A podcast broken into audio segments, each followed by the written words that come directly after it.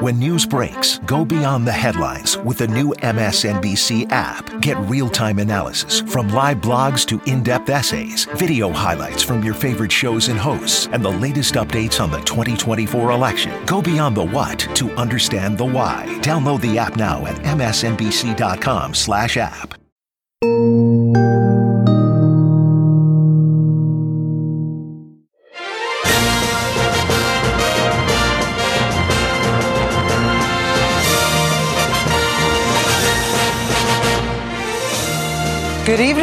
Welcome to tonight's special coverage. I'm Rachel Maddow here at the MSNBC Mothership with my colleagues Joy Reid and Lawrence O'Donnell and Jen Psaki and Ari Melber. Great to have you all here. Our friends Chris Hayes and Alex Wagner and Stephanie Ruhle are all going to be joining us later. It's going to be fun. Um, we're less than a week out from the Republican presidential caucuses in Iowa. The last Iowa Republican debate is underway tonight with oddly a sort of random selection of two of the remaining five Republican presidential candidates taking part in that debate. Um, if you can right now name all five remaining Republican presidential candidates off the top of your head without looking anything up, congratulations. And also you need to get out more. But two of them are debating tonight, Nikki Haley and Ron DeSantis. Also tonight, two miles away from that final Iowa debate, Fox News conducted a live town hall with the front-running Republican candidate, who of course has refused to participate in any debates at all this year but who has been very busy appearing in courtrooms in the many, many, many cases in which he is currently a criminal or civil defendant. The biggest news of all tonight, both in Iowa and in the race at large, is that the Republican field shrunk tonight from six candidates to five, with the surprising but not shocking news that Chris Christie has dropped out of the race. Governor Christie is the only Republican candidate who has been running his presidential campaign directly and explicitly against the frontrunner, against Donald Trump. But Governor Christie is now out his farewell speech tonight in New Hampshire was really something. It was worth hearing, uh, both for the way he talked about the candidates still in the race and also for the way he described his own decision to get out. I made a political decision eight years ago when I dropped out of the race in 2016. I looked at the polls and I decided that Donald Trump was going to be the nominee and that since I'd known him for 15 years, that I could make him a better candidate, and if he won, maybe a better president. I knew his flaws, but I also knew he was going to win the nomination. So I decided that I would get behind him and support him. I let the ambition get ahead and in control of the decision making. And after I figured that out, I promised myself and I promised my wife that I would never, ever do that again. It's clear to me tonight that there isn't a path for me to win the nomination, which is why I'm suspending my campaign tonight for President of the United States. I want to promise you this. I am going to make sure that in no way do I enable Donald Trump to ever be President of the United States again. And that's more important than my own personal ambition. Chris Christie getting out of the race for president tonight. He was bluntly critical of Republican frontrunner Donald Trump in this final campaign speech. But he also seemed to tap a particularly deep well of disdain for the other Republican candidates who he says are not standing up to Trump at all. If Donald Trump becomes the nominee of this party. The moment that it happened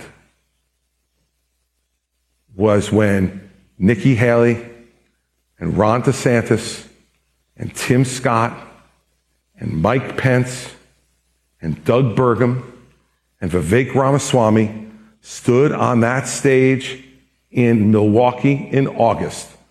And when we were asked, would you support someone who is a convicted felon to be president of the United States, they raised their hands. Give Ron credit, he had to look at everybody else first to see if he wanted to raise his hand, but then he raised his hand. They raised their hands. And I did not and will not. And I cannot countenance that behavior. I want you to imagine for a second that Jefferson and Hamilton and Adams and Washington and Franklin were sitting here tonight. Do you think they could imagine that the country they risked their lives to create would actually be having a conversation about whether a convicted criminal should be president of the United States? I can't tell you how many people in New Hampshire have asked me, why isn't there a law against that? The answer is because nobody ever thought that someone would have the audacity to run for president as a criminal. And they never thought that any American electorate would actually support it. It's not their fault that they didn't put it in the Constitution along with 35 years old and a natural born American citizen. They didn't think, let's throw in here and not a criminal. They thought maybe we'd get that part. We're going to show them now whether we do or we don't. They thought maybe we would get that part. Former New Jersey Governor Chris Christie ending his presidential campaign in New Hampshire tonight. We're going to be talking with our numbers guru, Steve Kornacki, tonight about what may shift in the polling and the prospects for the other candidates now that Christie is getting out. We're also going to speak with a very important figure in President Joe Biden's orbit, veteran Congressman Jim Clyburn, Mr. South Carolina about what this means for the president's reelection effort and the state of his campaign. But even as we bid adieu, adieu, adieu tonight to Governor Chris Christie, um, two Republican candidates who are still in the race are debating in Des Moines. Nikki Haley and Ron DeSantis are the only two candidates not named Trump left in the Republican race who also met the polling threshold for tonight's debate. Uh, the polling threshold said that you needed to have at least 10% in three national or Iowa polls. That brings it down to just Haley and DeSantis at this point if Chris Christie was hoping that the remaining two candidates might train their fire on Donald Trump tonight instead of on each other, let's just say that the way things have gone tonight, he presumably will be disappointed. Rather than have him go and tell you all these lies, you can go to DeSantisLies.com and look at all of those. There's at least two dozen lies that he's told about me, and you can see where fact checkers say exactly what's going to happen and exactly why it's wrong. So it will cover the fact that he's only mad about the donors because the donors used to be with him, but they're no longer with him now. And that's because he's upset about the fact that his his campaign is exploding. You're going to see the fact that he has switched his um, policies multiple times, and we'll call that out tonight. But every time he lies, Drake University, don't turn this into a drinking game because you will be overserved by the end of the night. Well, I think this is interesting because uh, you can actually go to rondesantis.com because Nikki Haley has this tactic. If you uh, hold her accountable to her record, first she'll say, I never said that. Well, one good rule of thumb, if she says she's never said something, that definitely means she said it. And then she'll say, You're lying, you're lying. That means not only did she say it, but she's on videotape saying it.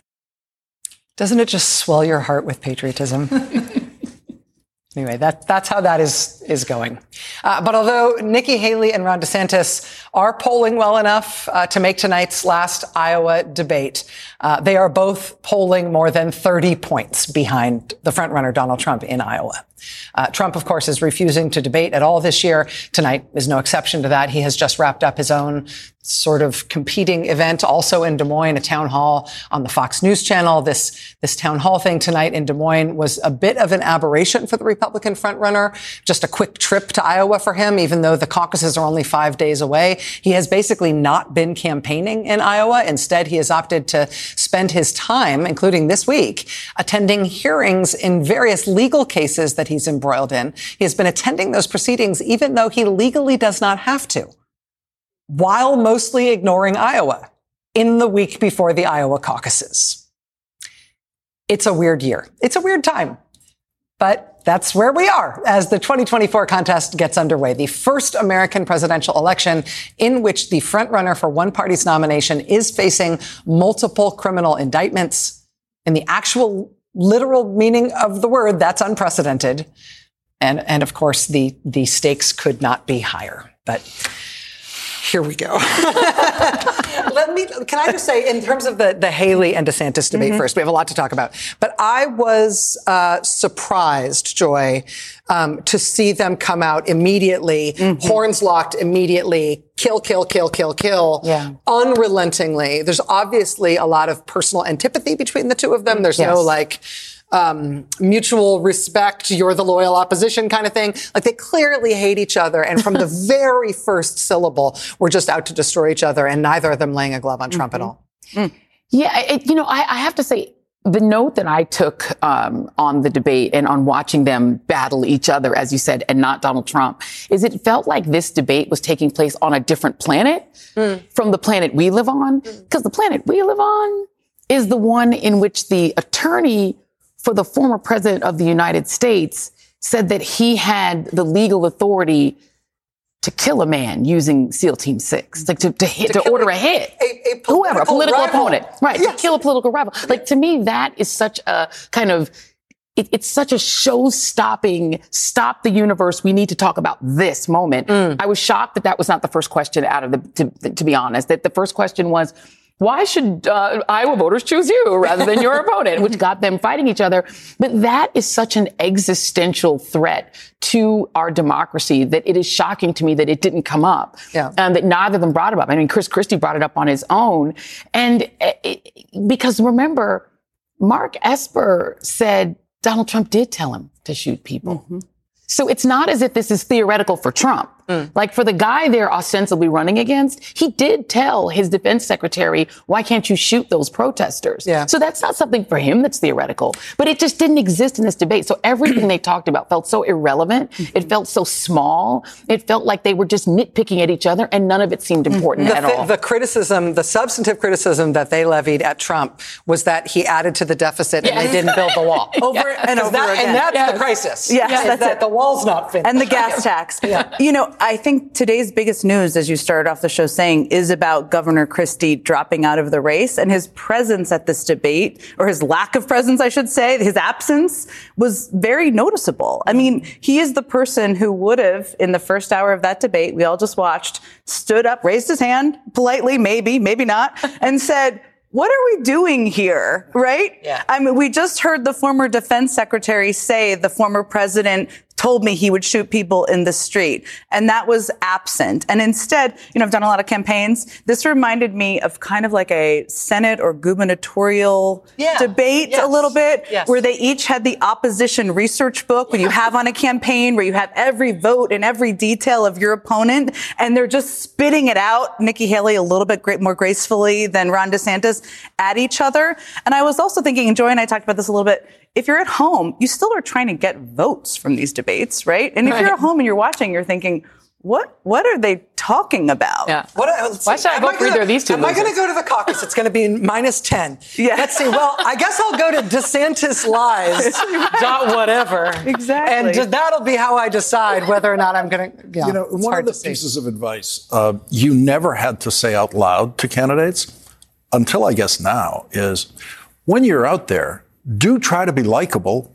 Yeah. I mean, you know, that, that, that isn't even a factor now in Republican campaigning for the presidency. And maybe they're taking that from Trump, right? Who, by all normal, uh, human, uh, observations is the most unlikable person who's ever asked for a vote, right? And so, and he got the votes of Republicans. And so maybe they think, uh, this audience wants to see nasty. I'm here to do nasty.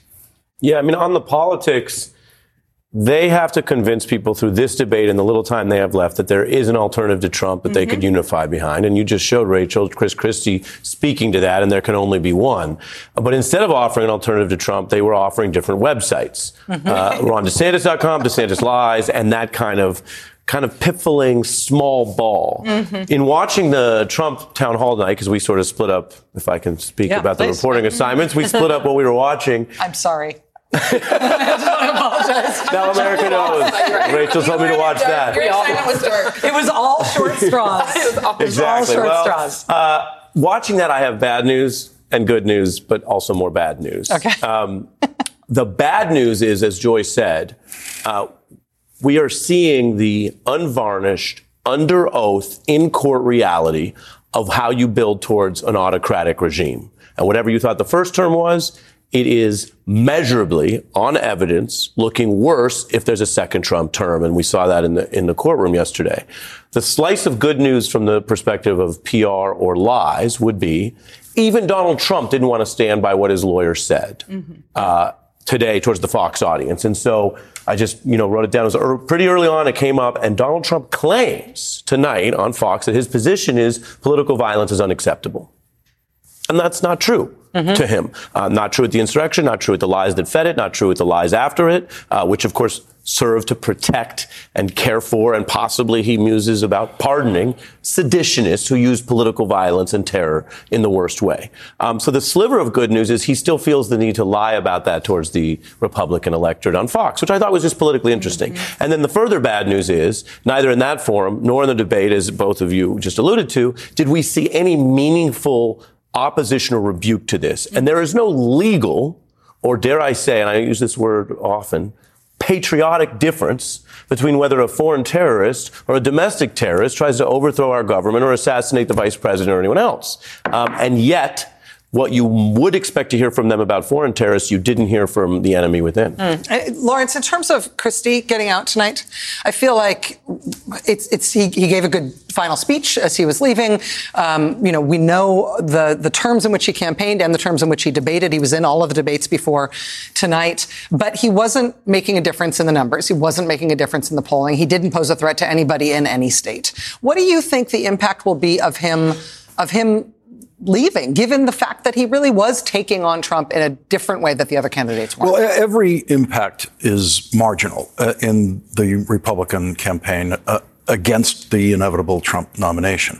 Uh, but it's going to be, you know, a marginal difference in November. And so what I was watching tonight, I've watched, you know, Chris Christie's entire political career. I've never seen a Chris Christie speech that I liked. I'd never seen a Chris, Chris Christie speech that I respected that had anything in it that I admired until tonight. Really? When it was virtually the entirety of it that was good. And not just good, but exactly what Republican leaning voters need to hear. Forget about Trump voters. They're gone. They are lost to a cult. They won't be back until there's no Trump on the ballot.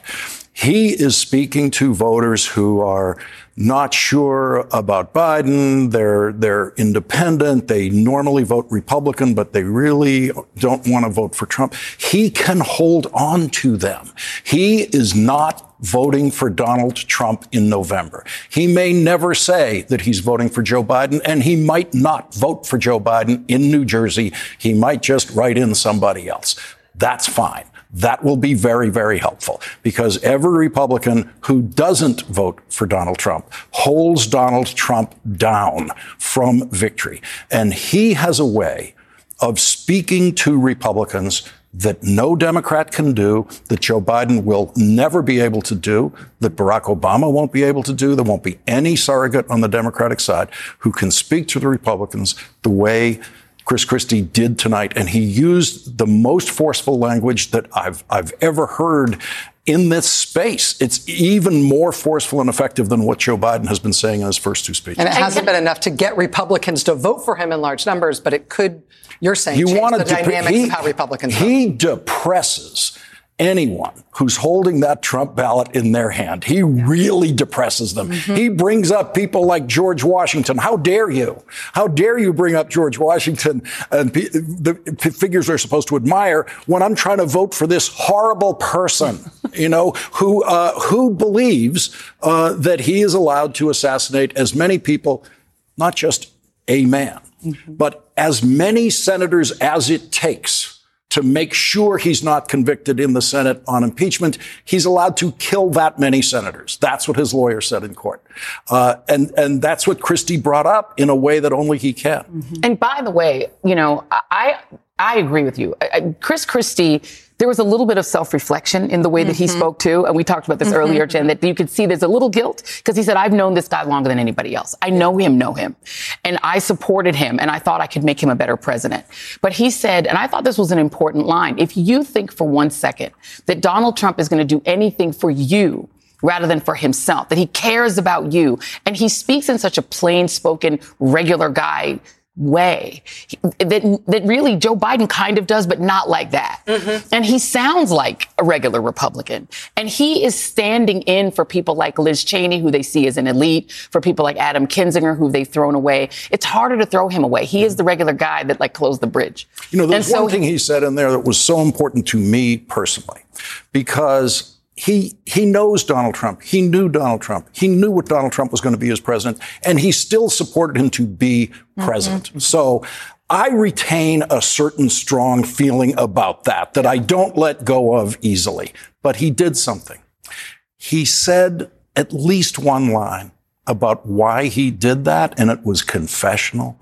And he said it was because of ambition. Mm-hmm. And if he didn't have that line in there, my respect for this would would I'd cut it significantly, but it would still be extremely effective communication to Republicans. But he actually communicated to me what that first decision was about when he knew he was supporting someone who was then unfit to be president right, we've got much more of our special coverage ahead tonight. Uh, and I should mention, we're going to be speaking with Steve Kornacki about this dynamic that we're talking about right here, but putting some numbers on it.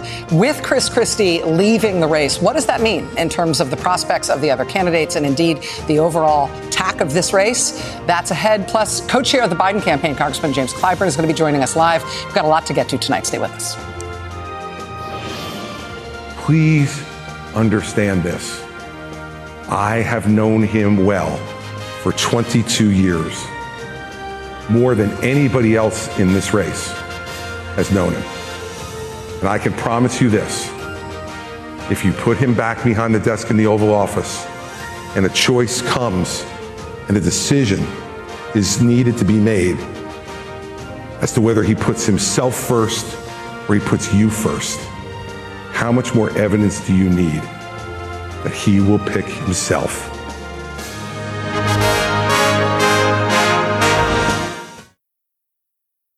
Today's news requires more facts, more context, and more analysis. The world's never been harder to understand. That's why it's never been more important to try. MSNBC. Understand more. Donald Trump hides behind the walls of his golf clubs and won't show up here to answer questions like all the rest of us are up here to answer. He should be in this room to answer those questions for the people you talk about who are suffering. This guy has not only divided our party, he's divided families all over this country. I've spoken to people, and I know everyone else has, who have sat at Thanksgiving dinner or at a birthday party and can't have a conversation right. anymore if they disagree with Donald Trump. Anybody who's going to be spending the next year and a half of their life focusing on keeping themselves out of jail and courtrooms cannot lead this party or this country, right, and it needs to be said plainly. Whether or not you believe that the criminal charges are right or wrong, the conduct is beneath the office of President of the United States. I'm in this race because the truth needs to be spoken. He is unfit. This is a guy who just said this past week that he wants to use the Department of Justice to go after his enemies when he gets in there. I mean, the fact of the matter is, he is unfit to be president, and there is no bigger issue in this race, Megyn, than Donald Trump. That was how he campaigned. As of tonight, he is out of the race. There really was no one else like Chris Christie in the Republican field this year. When he ended his campaign tonight, it also means the end of the one real anti-Trump dynamic that has been playing out live in competitive Republican politics. That has now come to an end. Does that mean the already pretty clear road to the finish line for Donald Trump is just that much clearer? Does it mean that a candidate like Nikki Haley now has a chance to consolidate a non-Trump, if not an anti-Trump option that could conceivably legitimately compete for the top spot. What does this mean for the Biden campaign and for the general election now that the last Republican Trump antagonist is off the board? Joining us now is someone who is deeply important to Joe Biden as president and to the Joe Biden campaign. Veteran South Carolina Congressman Jim Clyburn is a co-chair of the Biden-Harris campaign. Congressman Clyburn, it's a real honor to have you with us tonight, sir. Thanks for taking the time to be with us this evening. Well, thank you very much for having me. What is your reaction to the decision by Governor Christie to leave the race and the way that he did it, the way that he, the way that he left the stage? Well, you know, I, I listened to Lawrence earlier. I had the same feelings watching that uh, press conference or whatever they may have called it. I watched every minute of it, and I found myself a bit remorseful uh, because I wanted to see him stay in this race. I wanted to see Republican voters expressing a choice between the truth and the consequences of a big lie. And his getting out takes that away because tonight I watched the first 40 minutes of the debate. And here we had two people running against each other, but both of whom refused to talk about the character of Joe Biden.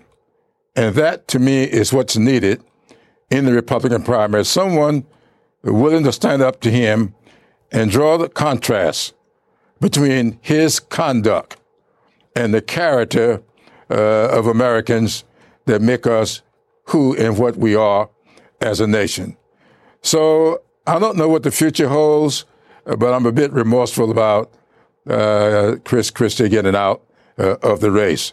I hope that those of us on the Democratic side will pick up the mantle, carry this campaign of Joe Biden's directly to the American people and do it in such a way uh, that we will uh, offer a clear choice to the American people of what it's like uh, to continue our pursuit of a more perfect union or whether we are going to allow ourselves uh, to lapse into a trek uh, toward an autocracy.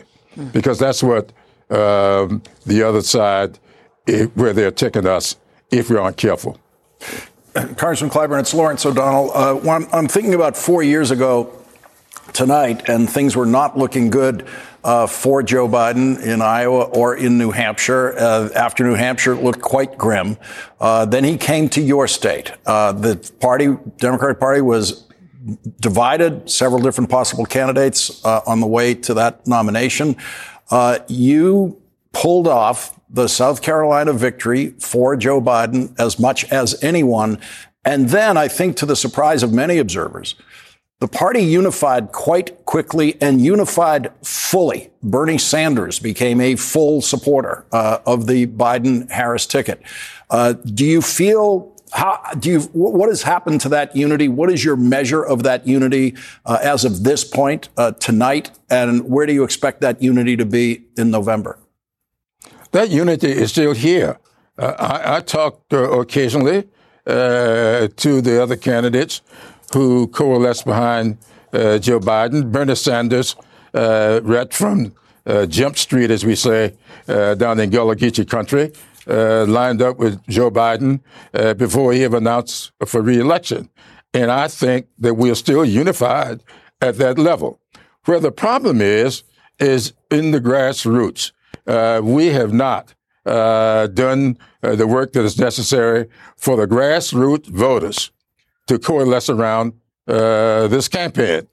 All the facts and figures are there uh, for us to be successful, but we have got to do a better job of communicating to the grassroots voter exactly what Joe Biden has done. He has been a great president. He has delivered for the American people in such a way uh, that nobody uh, seems uh, to grasp. If you look at uh, the wealth gap that has existed between blacks and whites in this country, for the first time, we're closing that gap. If you look at student loan debt, uh, what he has done, 132 billion dollars in debt forgiveness that nobody talks about. They only talk about that little portion uh, that um, uh, he was sued on and could not get done.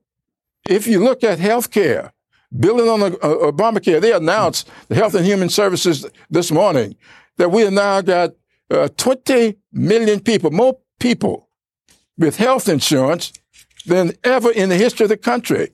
So these are the things that are fundamental to getting people's lives back on the track.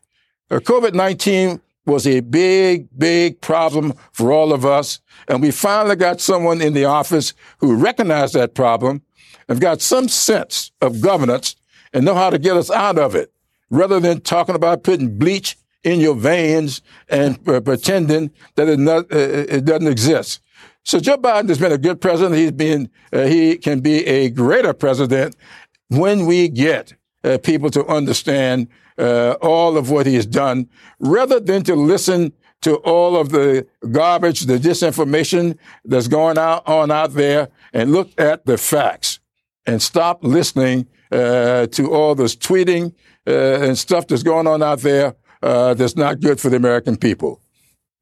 Congressman Jim Clyburn, Democrat of South Carolina, co-chair of the Biden-Harris campaign, an invaluable asset um, and strategist for that campaign. Sir, we really appreciate you being here with us tonight as part of this special coverage. Thank you. Oh, thank you very much for having me.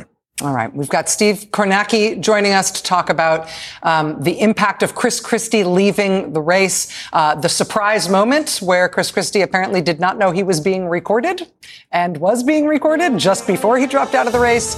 Uh, we've got a lot more to get to on this busy night. Stay with us.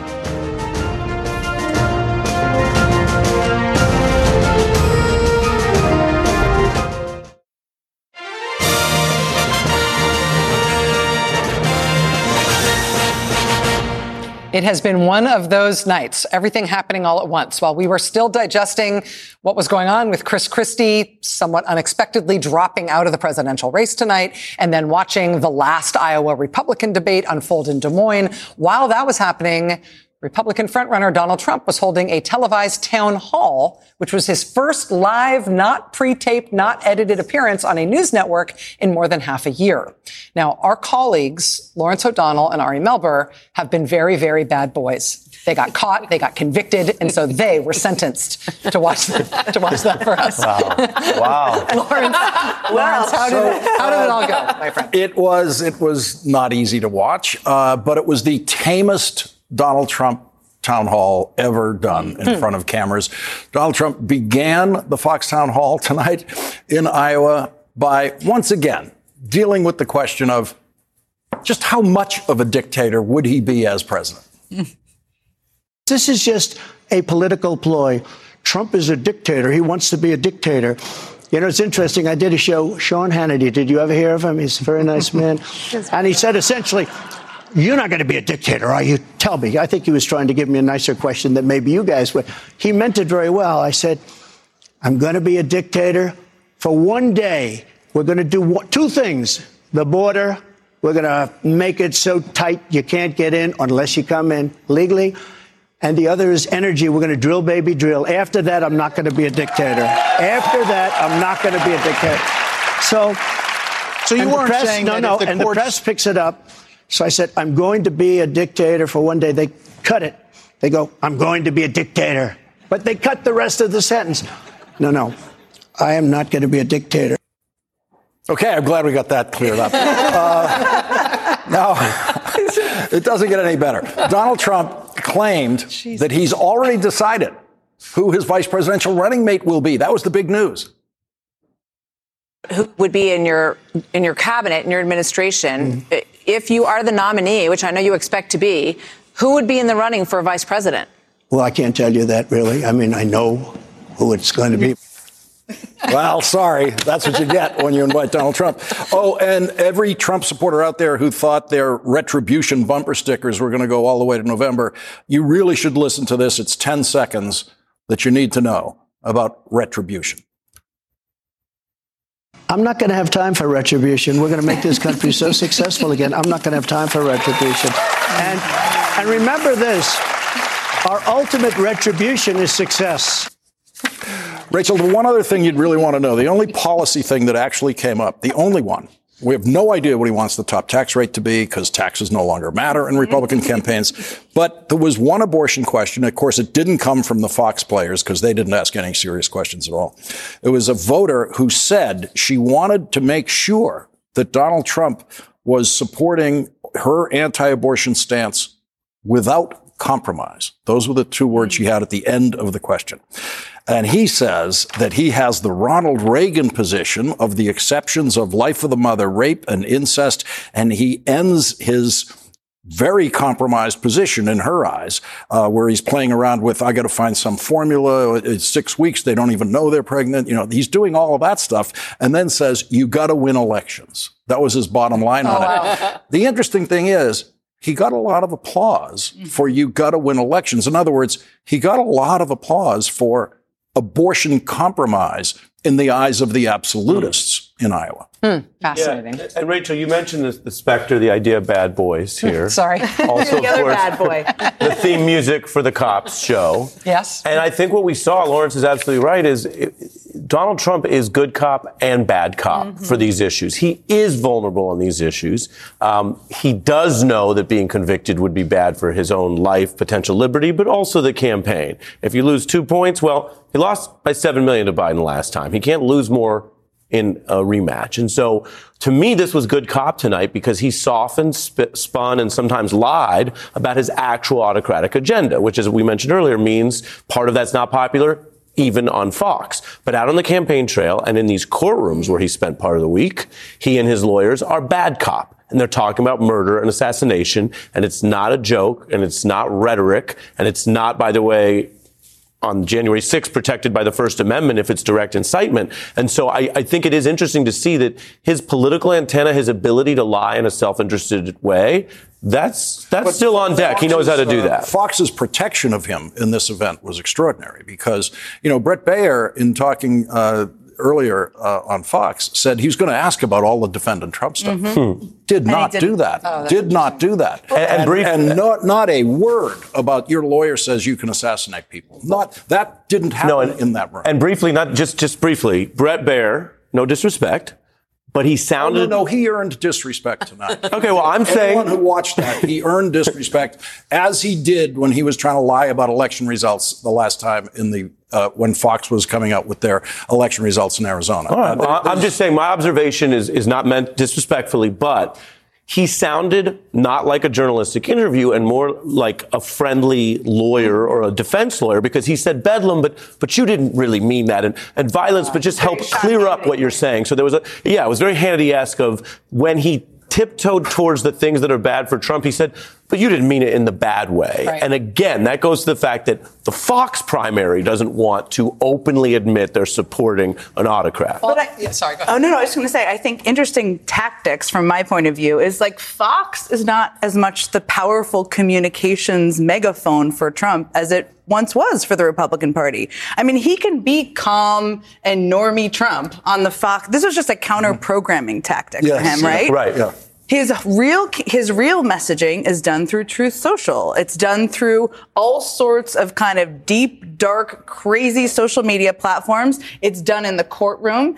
And that's what he's betting on. He can be sort of normie in the Fox thing. And he knows that if he's going to do his first live event on Fox in a very long time, it's the first live TV network thing he's done since the disaster on CNN Mm-hmm. last May, he knows that he can only do that if he does not tell lies about the election that will have to be answered for In the moment. by the entity that is hosting him Yeah. there, which Fox is very acutely Mm. aware of in a financial sense. Mm-hmm. So he'll he can be Normie Trump. He knows he has to be that. And if they don't push him to answer for the things that he's Mm-hmm. He said in other venues, then he doesn't. And he can be crazy on Truth Social tomorrow morning or Exactly. tonight, And either you one. can count on it. Yeah, we be. can bet. All right. Um, up next, what it might mean for the Republican presidential race for Christie to be dropping out, particularly given his support in New Hampshire, which other candidates might benefit, how much they might benefit.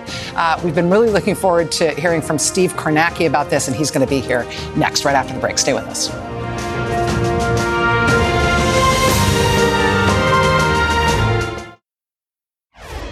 Anyone who is unwilling to say that he is unfit to be president of the United States is unfit themselves to be president of the United States. Chris Christie, the former governor of New Jersey, the chief Trump critic in the Republican primary field, dropping out of the race tonight. Before he dropped out tonight, there had been a lot of armchair speculation that if he dropped out, that might most benefit Nikki Haley. Haley does appear to be the most viable candidate against Trump right now, but Steve Kornacki knows these things. He's been looking at these numbers. We're going to be talking with him in just a moment. One last thing before we do that, though, I will note that just before Christie's prepared remarks where he dropped out, he was also caught on a hot mic, apparently commenting on Haley's chances of beating Trump and winning the nomination. He himself did not seem to think highly of those chances. Here is what he said. Yeah, I mean, look, she spent 68 million so far, just on TV spent 68 million so far, 59 million by DeSantis, and we spent 12. You know, and she's going to get smoked, and you and I both know it. She's not up to this. She hasn't even been. Challenged. She's still 20 points behind Trump in New Hampshire, right? Yeah. Oh yeah. Yeah. Oh yeah. Steve Kornacki, you have been looking at this scientifically speaking. Is Nikki Haley, in fact, going to get smoked? Well, I think it depends what state you're talking about. And I think that gets to a key question when we look ahead to the bigger picture of the Republican uh, n- nomination battle here. It's in any given state, who makes up the electorate? What's the demographic mix in these Republican electorates? And just show you here our most recent poll. And this is a couple weeks ago. We're going to have a final one this weekend with the Des Moines Register, but this is our most recent Iowa poll. Donald Trump way, way in front.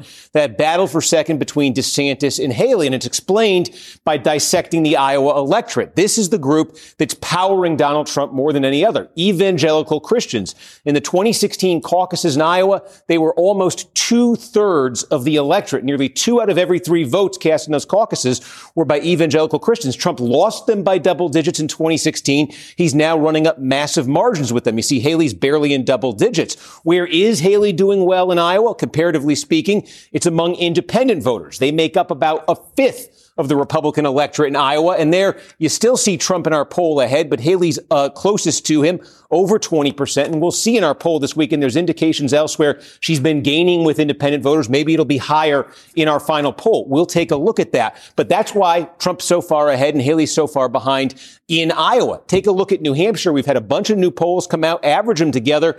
This is a very different picture. Mm. Trump is still in the lead, but Haley's only 11 points behind on average. You see Christie sitting there at 12%. A ton of Christie's support come, has come in New Hampshire from independent voters. And that is also true with Nikki Haley. In all three recent polls in New Hampshire, she has led among independent voters. And independent voters in New Hampshire make up a, a very bigger portion of the electorate than in Iowa and in any other state. Just take a look at this. This is comparing the demographics of the Republican caucus electorate in Iowa. This is from 2016 with the New Hampshire Republican primary electorate. Look at this. In Iowa, we said it's nearly two thirds evangelical. In New Hampshire, it's a quarter evangelical. Independent voters, a fifth of the Iowa electorate, more than 40% in New Hampshire. And remember, in 2016, there were Democratic and Republican primaries in New Hampshire at the same time. Not much of a Democratic race this year. When it's been one party having a primary, the independents tend to be even bigger. So we could have something close to 50% independent vote in New Hampshire. Moderates, again, 14% in the Iowa Republican caucuses, double that in New Hampshire. This is a, a demographic mix that's tailor made for a candidate like Nikki Haley, who's doing very well with independents, doing very well with college educated Republicans, suburbanites. The problem for Nikki Haley is that when you get beyond Iowa and New Hampshire and all the other Republican primaries and caucuses out there, the demographic mix tends to look a lot more like Iowa and a lot less like New Hampshire. And that includes what could be the next big contest coming out of New Hampshire, South Carolina a month later. The evangelical share in Nikki Haley's home state of South Carolina, 72% in mm. 2016. Steve Kornacki, thank you very much. I know we're going to be seeing you a little later on tonight. Much more of our special coverage of this debate night ahead. Stay with us.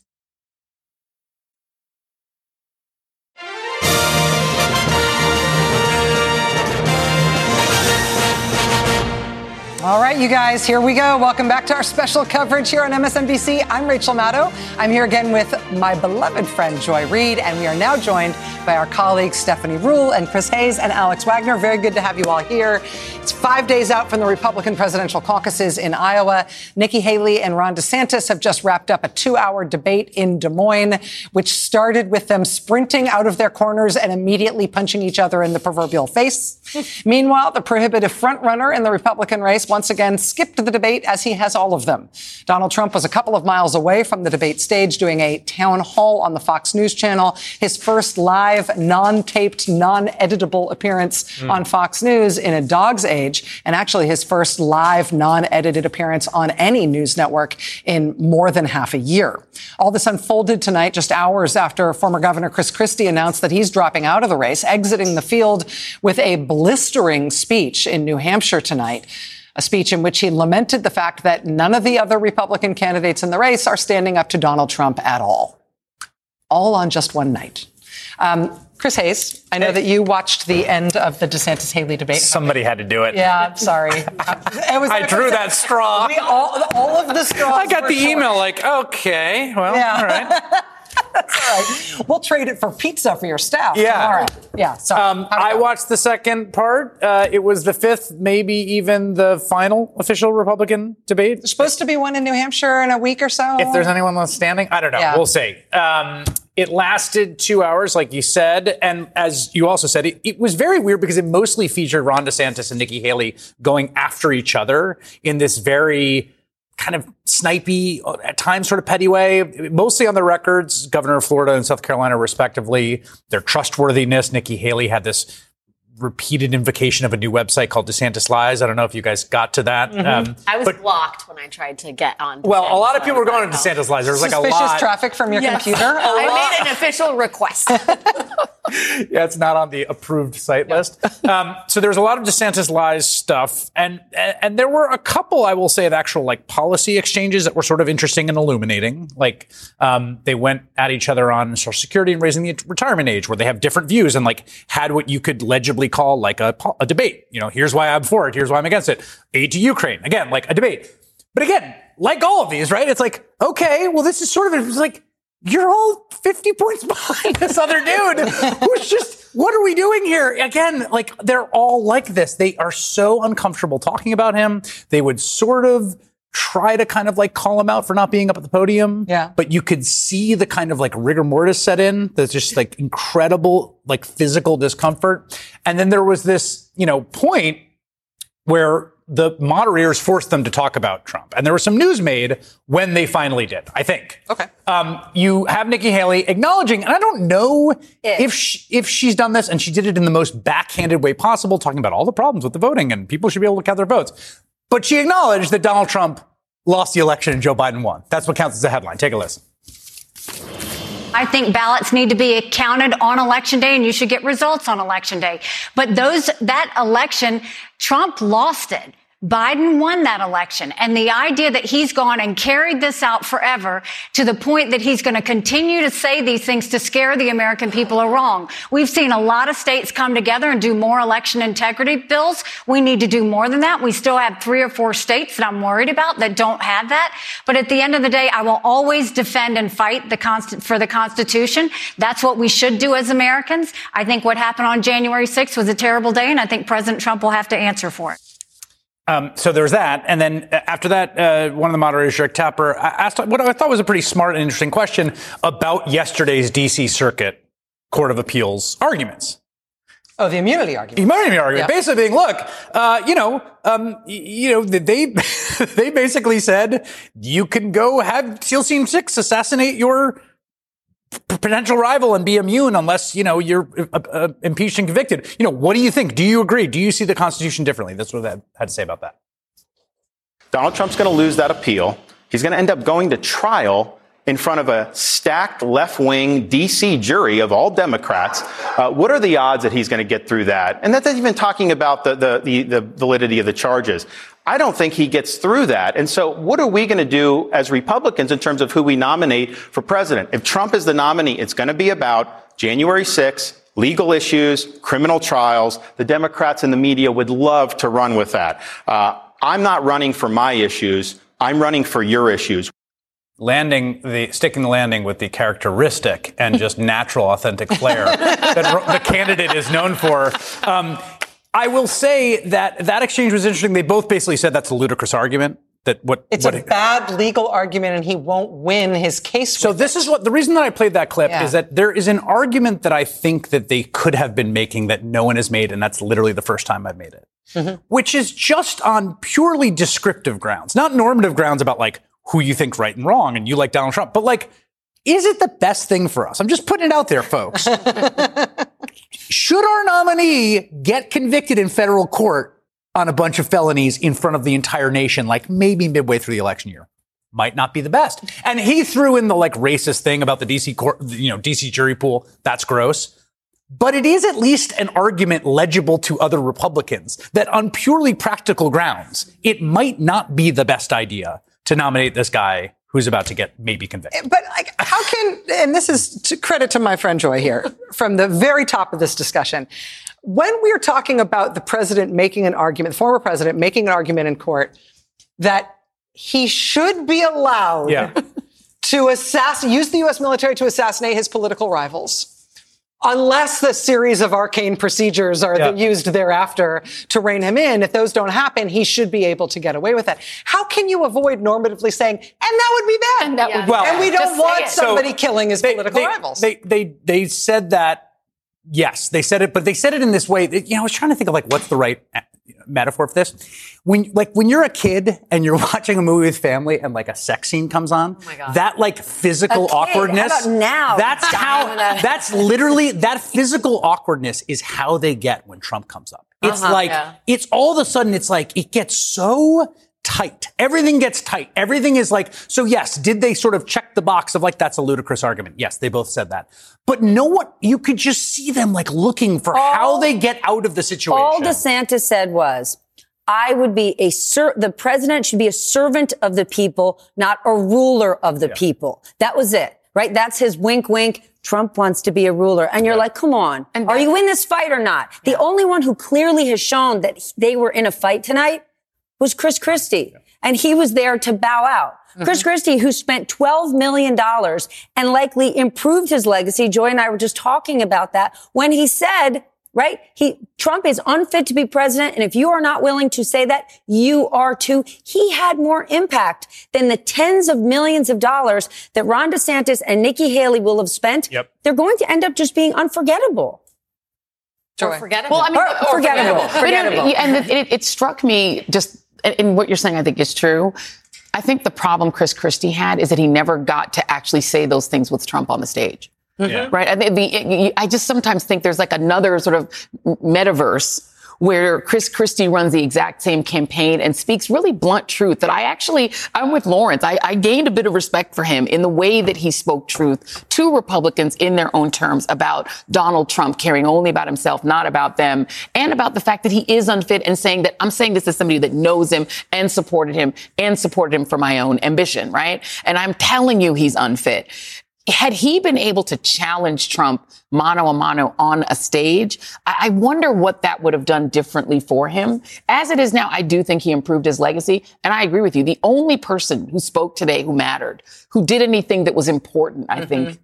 Was Chris Christie. Then where does Nothing he go that from happened here? in that debate. Do we hear? important. Do we hear from him He's going to go make a lot of money doing something. I mean, he'll be doing what, what Liz Cheney is doing, maybe, Yeah, and what a Adam book. Write a Kinzinger book. doing. Or write a, Write a book. He's now an ex-Republican who's a never Trumper, and there's there's there's a cadre of them. Do But they, they, have an impact? could impact Republican voters, where Joe could. Biden's I- never going to or impact them. independents. could- Or, or independents. Amanda maybe. Carper made this point on my program tonight, which I thought was well taken about the diff- about his role, about Christie's role, which is one of the things that Trump does very effectively in this sort of old union song, "Which side are you on?" is that he forces a way, he forces the issue. You are either pro-Trump or anti-Trump, right? So you can't be kind of in this liminal space of I'm a Republican and anti-Trump. Like he forced, you're now anti, you're now a never Trumper, right?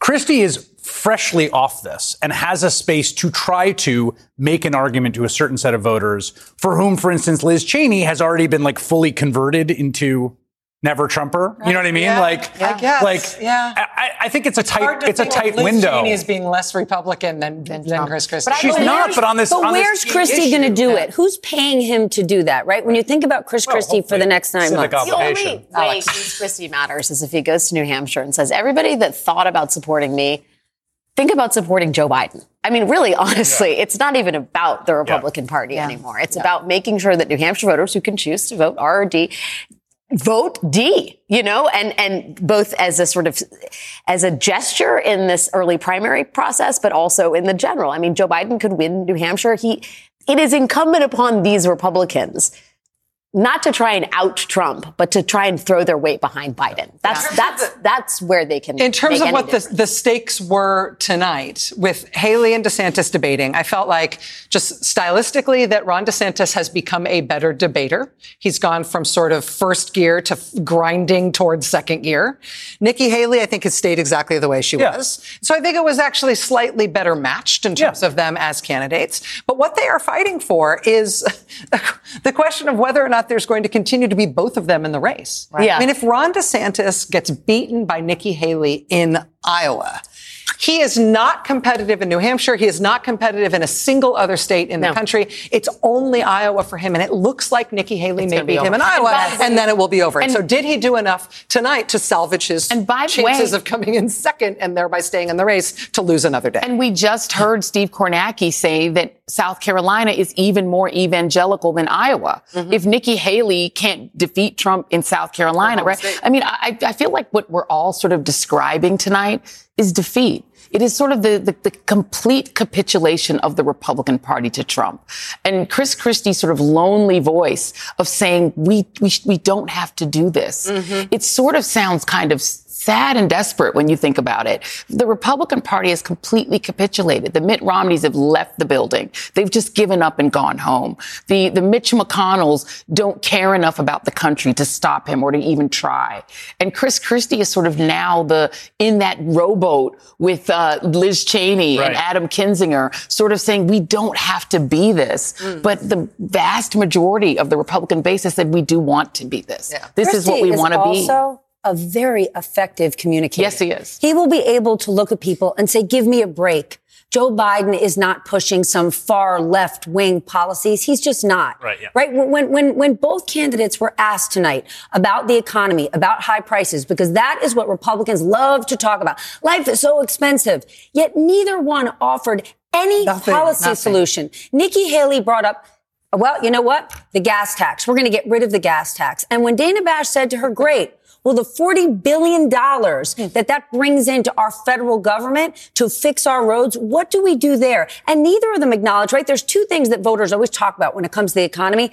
You know, grocery prices and gas prices. Gas prices in this country are sub $3 a gallon. In Iowa, they're $2.77. Why? Because Joe Biden, while he is president, we're pumping more oil than any president ever. And in the next two years, it will be even more.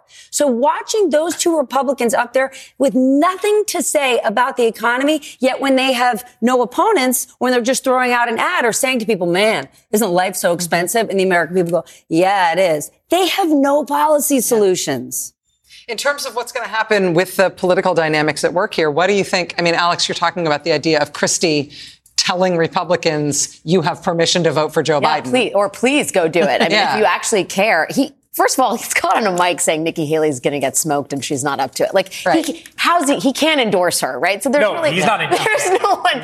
There's no Well, one. he also said if you you can't acknowledge that he's unfit, then you're unfit. You can't turn around. He was yeah, right. yeah. If you are going to pardon it regardless. If you raised your hand and said, "I'll pardon Trump," you're, it's a wrap for you. So then the question is, like, do we end up, as you posit, Rachel, with a field where it's Nikki Haley effectively versus Donald Trump? What does that mean for Nikki Haley's candidacy? I mean, she she said effectively about the SEAL Team Six thing. That's just not common sense. I, I mean, actually, You know, an accountability office wouldn't do that. We use SEAL Team One. They're cheaper. It's not I don't know if there is a SEAL Team It's not my One. top hundred answer, but it is also true. It is actually common sense to assassinate your rival, take him out. It's the easiest path. Um, but but you know, one doesn't hold out a whole let a lot of hope that she's going to be a big check on Donald Trump as if if if, if it's the two of them effectively.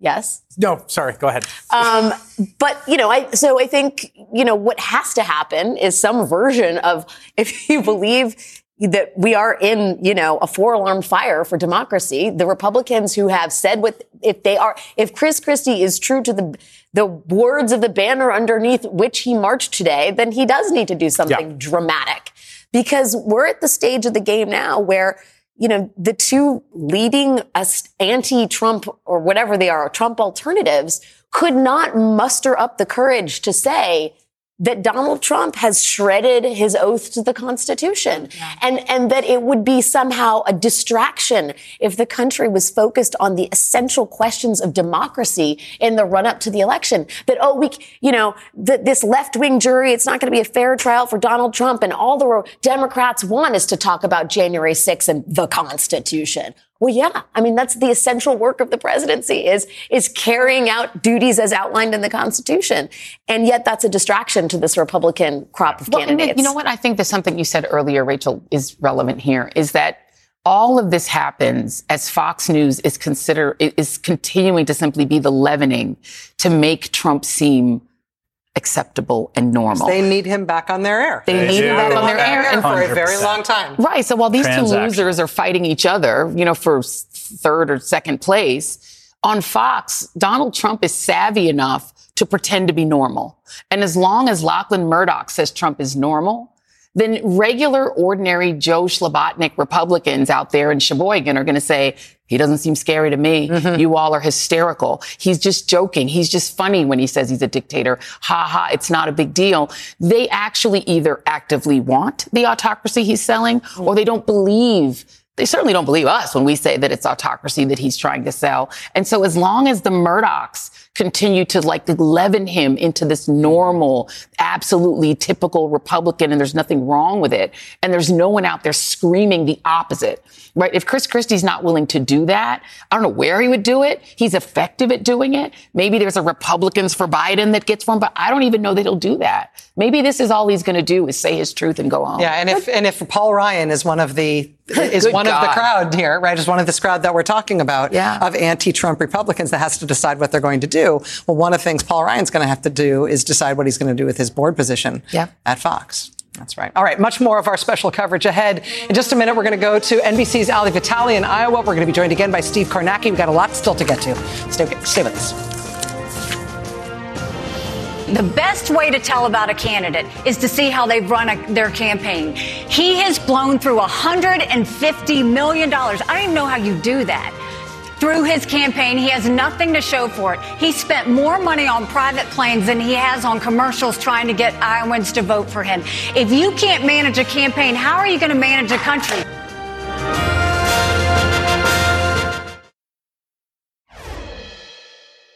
Donald Trump should be on this stage. Every candidate needs to earn your vote. Nobody's entitled to your vote. And he comes in here every now and then, he does his spiel, and then he leaves. I've shown up to all 99 counties because it's important. You're a servant of the people. You are not a ruler over the people. And that's the type of president that I will be for you.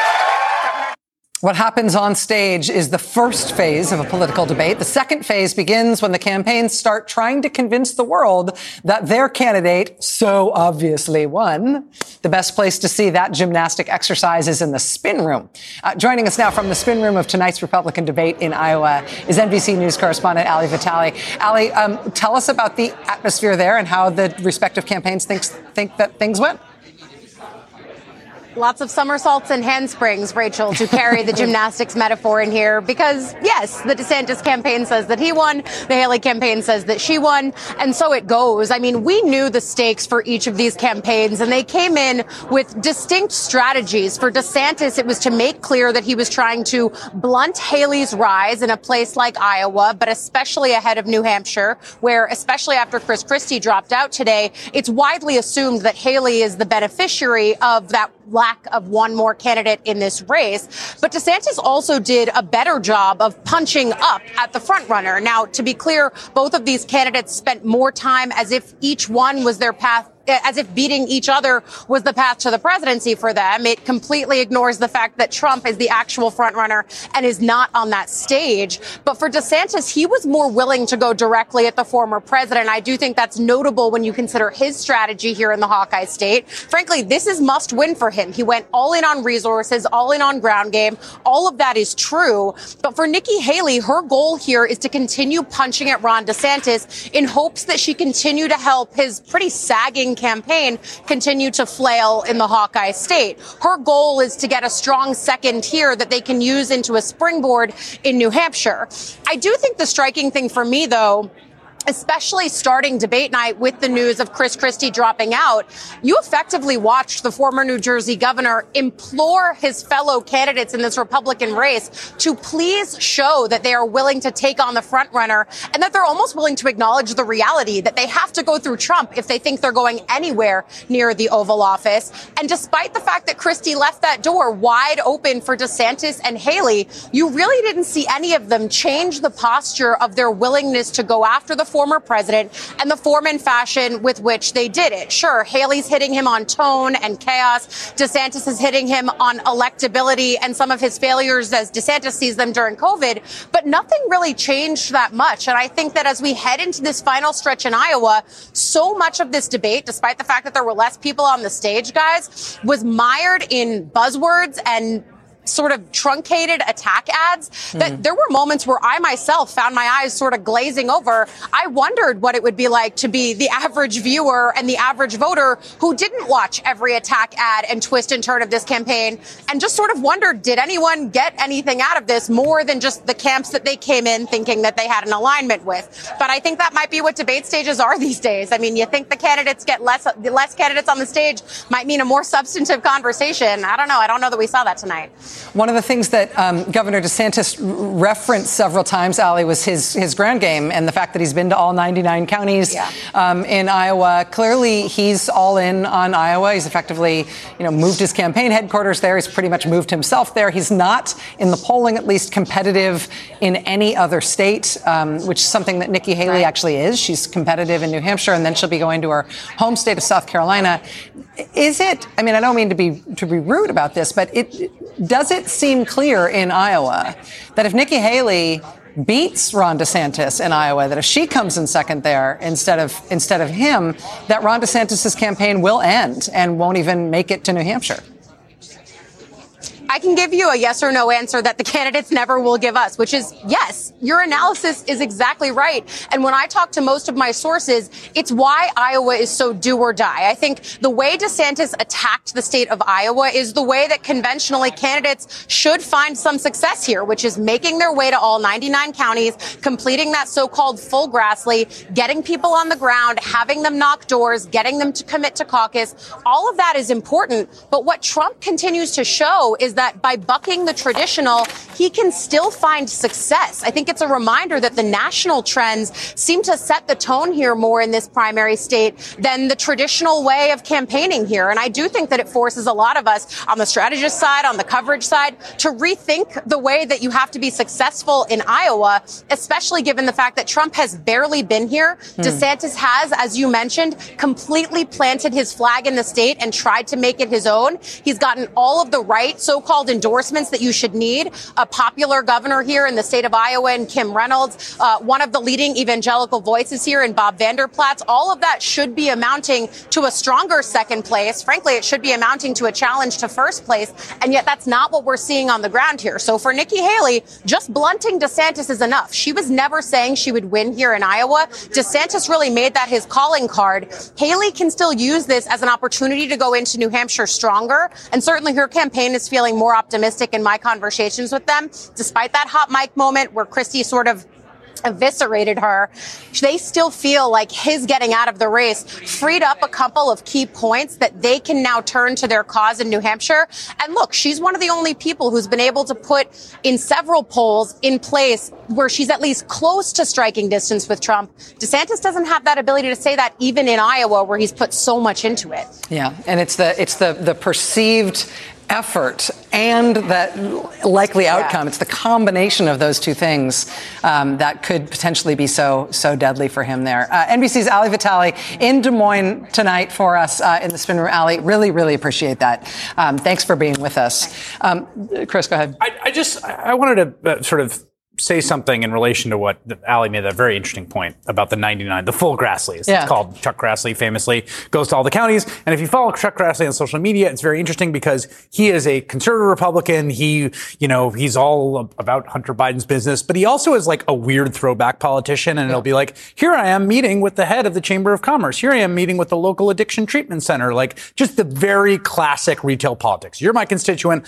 I'm your, I'm your representative. You got an issue. Let's talk about it. Mm-hmm. And what we've seen happen to politics, particularly in the Trump era, is this sort of all politics is national inversion of the old Tip O'Neill uh, cliche that all politics is local. That increasingly, whether it's the media ecosystem, the nature of polarization, that like that basic kind of like ground up politics of like you have some connection with local areas, you put in the sweat equity and the time and you shake all the hands and you go to the bingo halls and you go to the churches and you do all that means less and less. Yeah. And it's very interesting to see that really on the ground in Iowa where Trump doesn't. I mean, are you kidding? He's not like pressing the flesh at this stuff. He's Right. like he flies in and But there'll be a test of it next week with the caucuses because we'll see Trump, who really is not campaigning in Iowa. Well, that's my that's my I mean, point. That's the I mean, yeah. We will. s- I mean, it seems like Trump is running away with it, and we'll see. But you know, you don't know until people actually show up in minus ten degree weather Yeah. next Monday night to to see see how they're going to cast their votes. I think also the full Grassley is more effectively accomplished if you are not a, a robot that's Yeah, right, yeah. He's programmed not very good at retail to program- yes. campaign. I mean,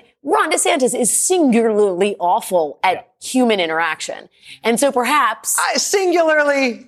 I mean, okay, I'm, I'm awful. pretty bad Oh, at it, Alex. Rachel. I, are you really comparing? But I would never run for a thing. Ron DeSantis, oh, I, can't, I reject that wholeheartedly. Rachel finding Ron DeSantis I mean- relatable Yeah. at, at a level of awkwardness is like one of my favorite ongoing started awkwardly bits. licking my face all the time just to try to oh. warm up the way that he is. You go to 99 counties in Iowa. I guarantee you'll do better in the Iowa Republican caucus than Ron DeSantis. The problem with retail politics and going to see people and shake their hand is they tell you what their issue is and you respond Yes. to them Listen, with a yes. policy that you Or like empathy. to put forth Yeah. to solve it. Yeah. Now, Donald Trump connected with all those people because he said, your grievance in the world, you feel like you're forgotten. I'm going to solve that for you. And for four years, the only thing he solved was a massive tax cut for corporate America. So the issue with doing retail politics, they're not offering any policy solutions. What's the Yeah. solution? We're going to get Hunter. We're going to impeach Joe Biden. Come on now. We're going to shut down the government ta- and we want hope the stock market tanks in the next 12 months.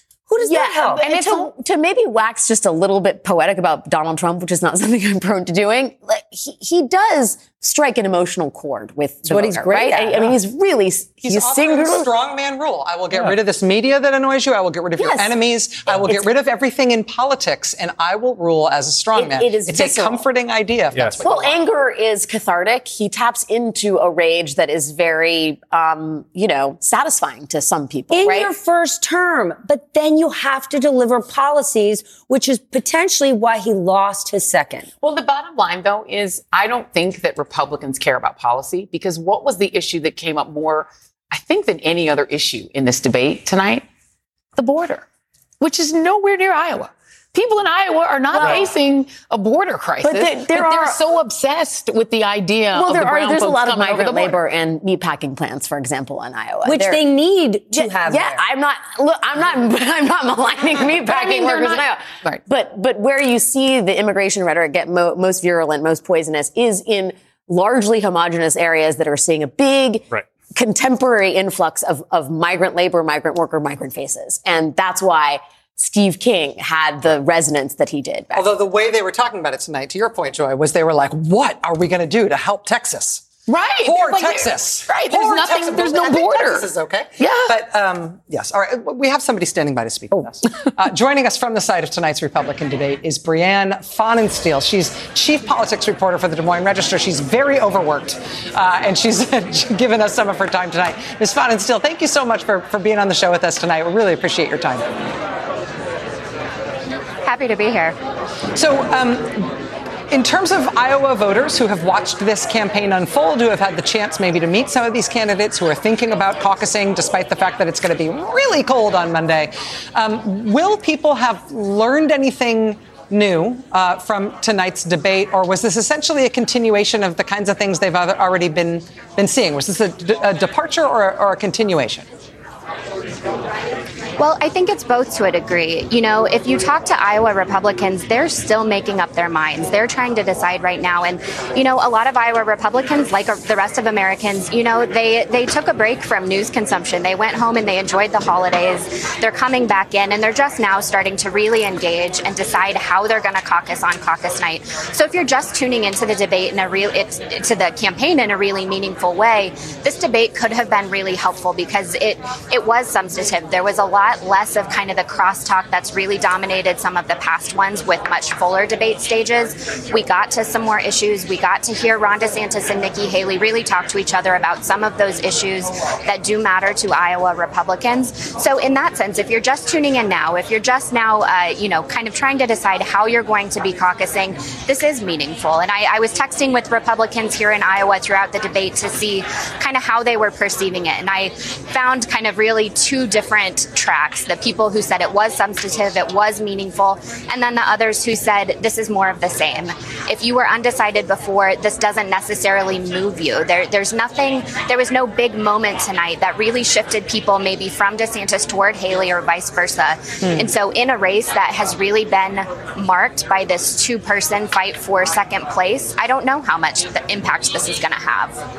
Brianna, one of the other stories that we've been following tonight, which was, um, I think, a surprise but not a shock, was the uh, announcement by Chris Christie that he was leaving the race. And I know he wasn't polling at significant numbers in Iowa, but it's big news that he's dropped out. And he dropped out with a splash, giving an impassioned speech calling on his fellow Republicans to break more divisively with Donald Trump.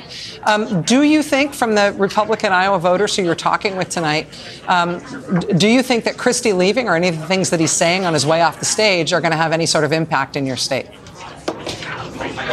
Well, we looked at our past polling. We, we, the Des Moines Register, NBC News, Iowa poll that came out in December, and we asked our pollster to uh, realign where the candidates uh, would be, what the results would be with Chris Christie out of the race, because we asked people who their second choice for president is. And so when you realign those votes to the second choice uh, candidate, it really doesn't change the overall shape of the race here in Iowa. Nikki Haley gains a point, Ron DeSantis and Donald Trump stay the same.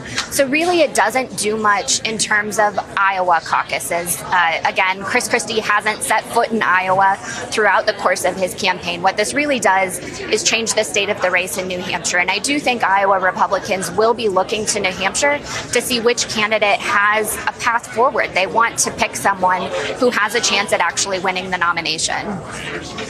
Brianne Pfannenstiel, uh, chief politics reporter for the Des Moines Register. As I said, overworked right now, overtaxed, and a national resource who we all need.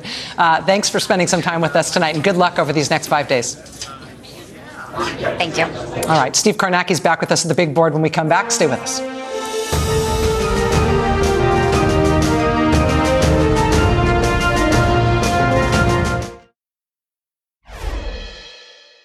So let's just put this in perspective. Uh, under her administration, you would have seniors getting uh, less cost of living adjustments while your tax dollars are going to pay the pensions of Ukrainian bureaucrats. That's not true. You talk about That's putting such Americans lie, last. Ron. That is wrong. You've supported all that money going over there.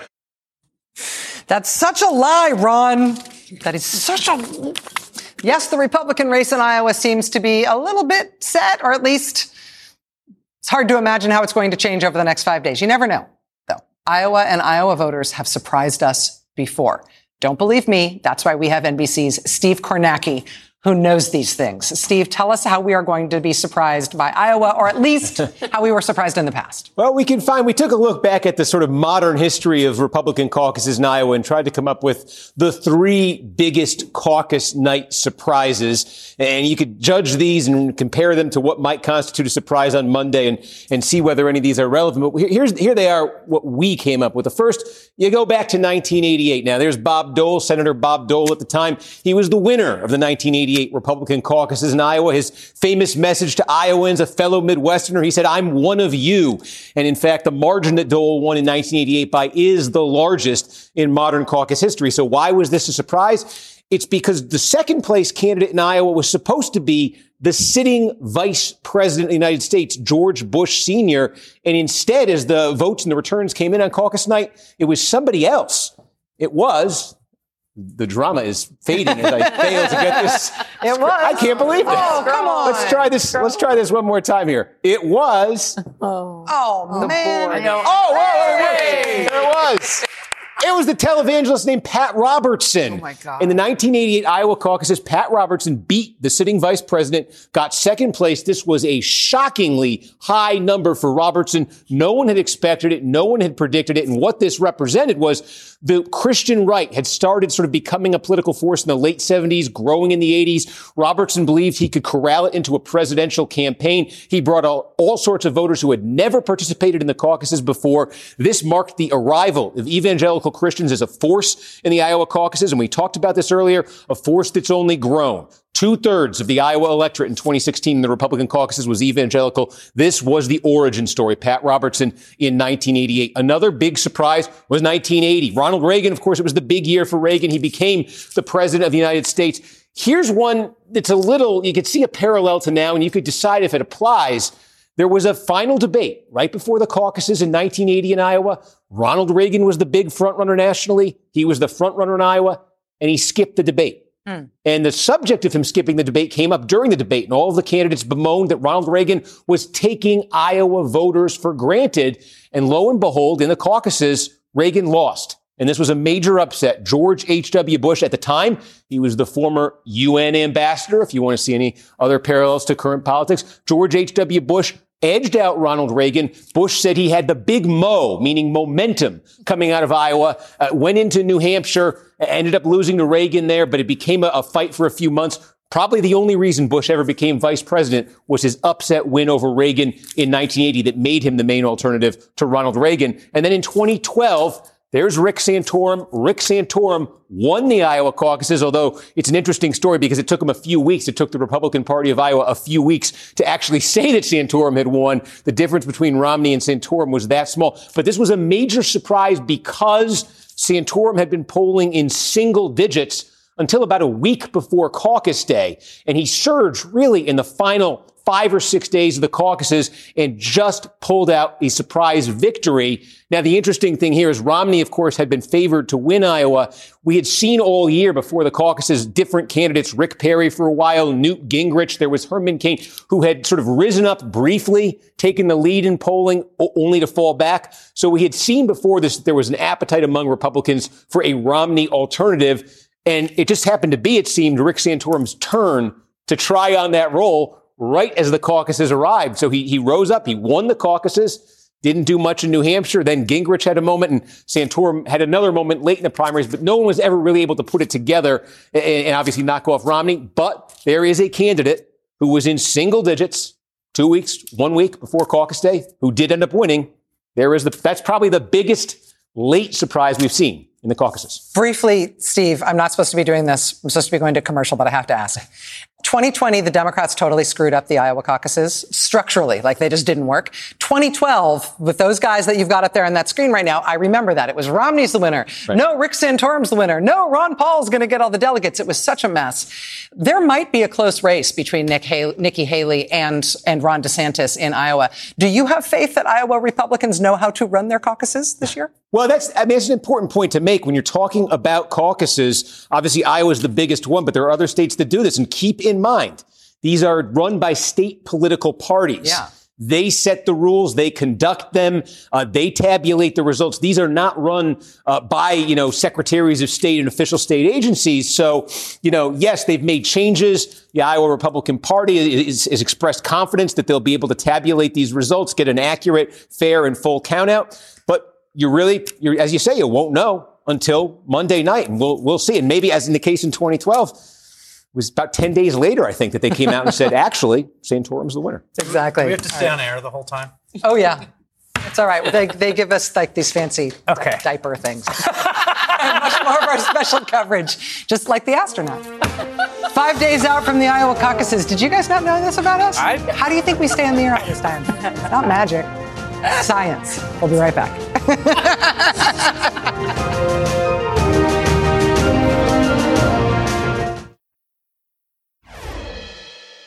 Bless his heart. DeSantisLies.com. We have never raised a tax. tried I've to. never raised a tax You at tried. all. I can tell You're you on right. video. Governor DeSantis, she has the floor. Bless his heart. Big smile. No, you with the big smile. Bless his heart. And bless Nikki Haley's sales pitch for her new website tonight. Boy, was she thorough about that.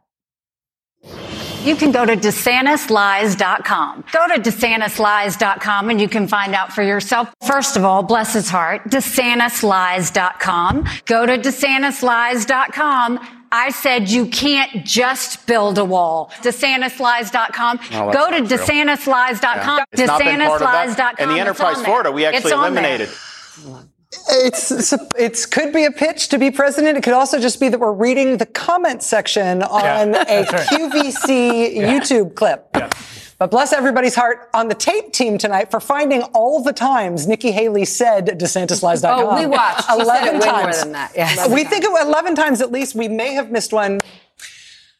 Chris Christie has dropped out of the race. Nikki Haley and Ron DeSantis have proverbially punched each other in the face for two mystifying straight hours in the final Iowa debate. Donald Trump has been brought back onto Fox News Live for the first time in months and months and months. You guys, it's on. Um, it's happening. And our MSNBC special coverage continues. Stay with us tonight.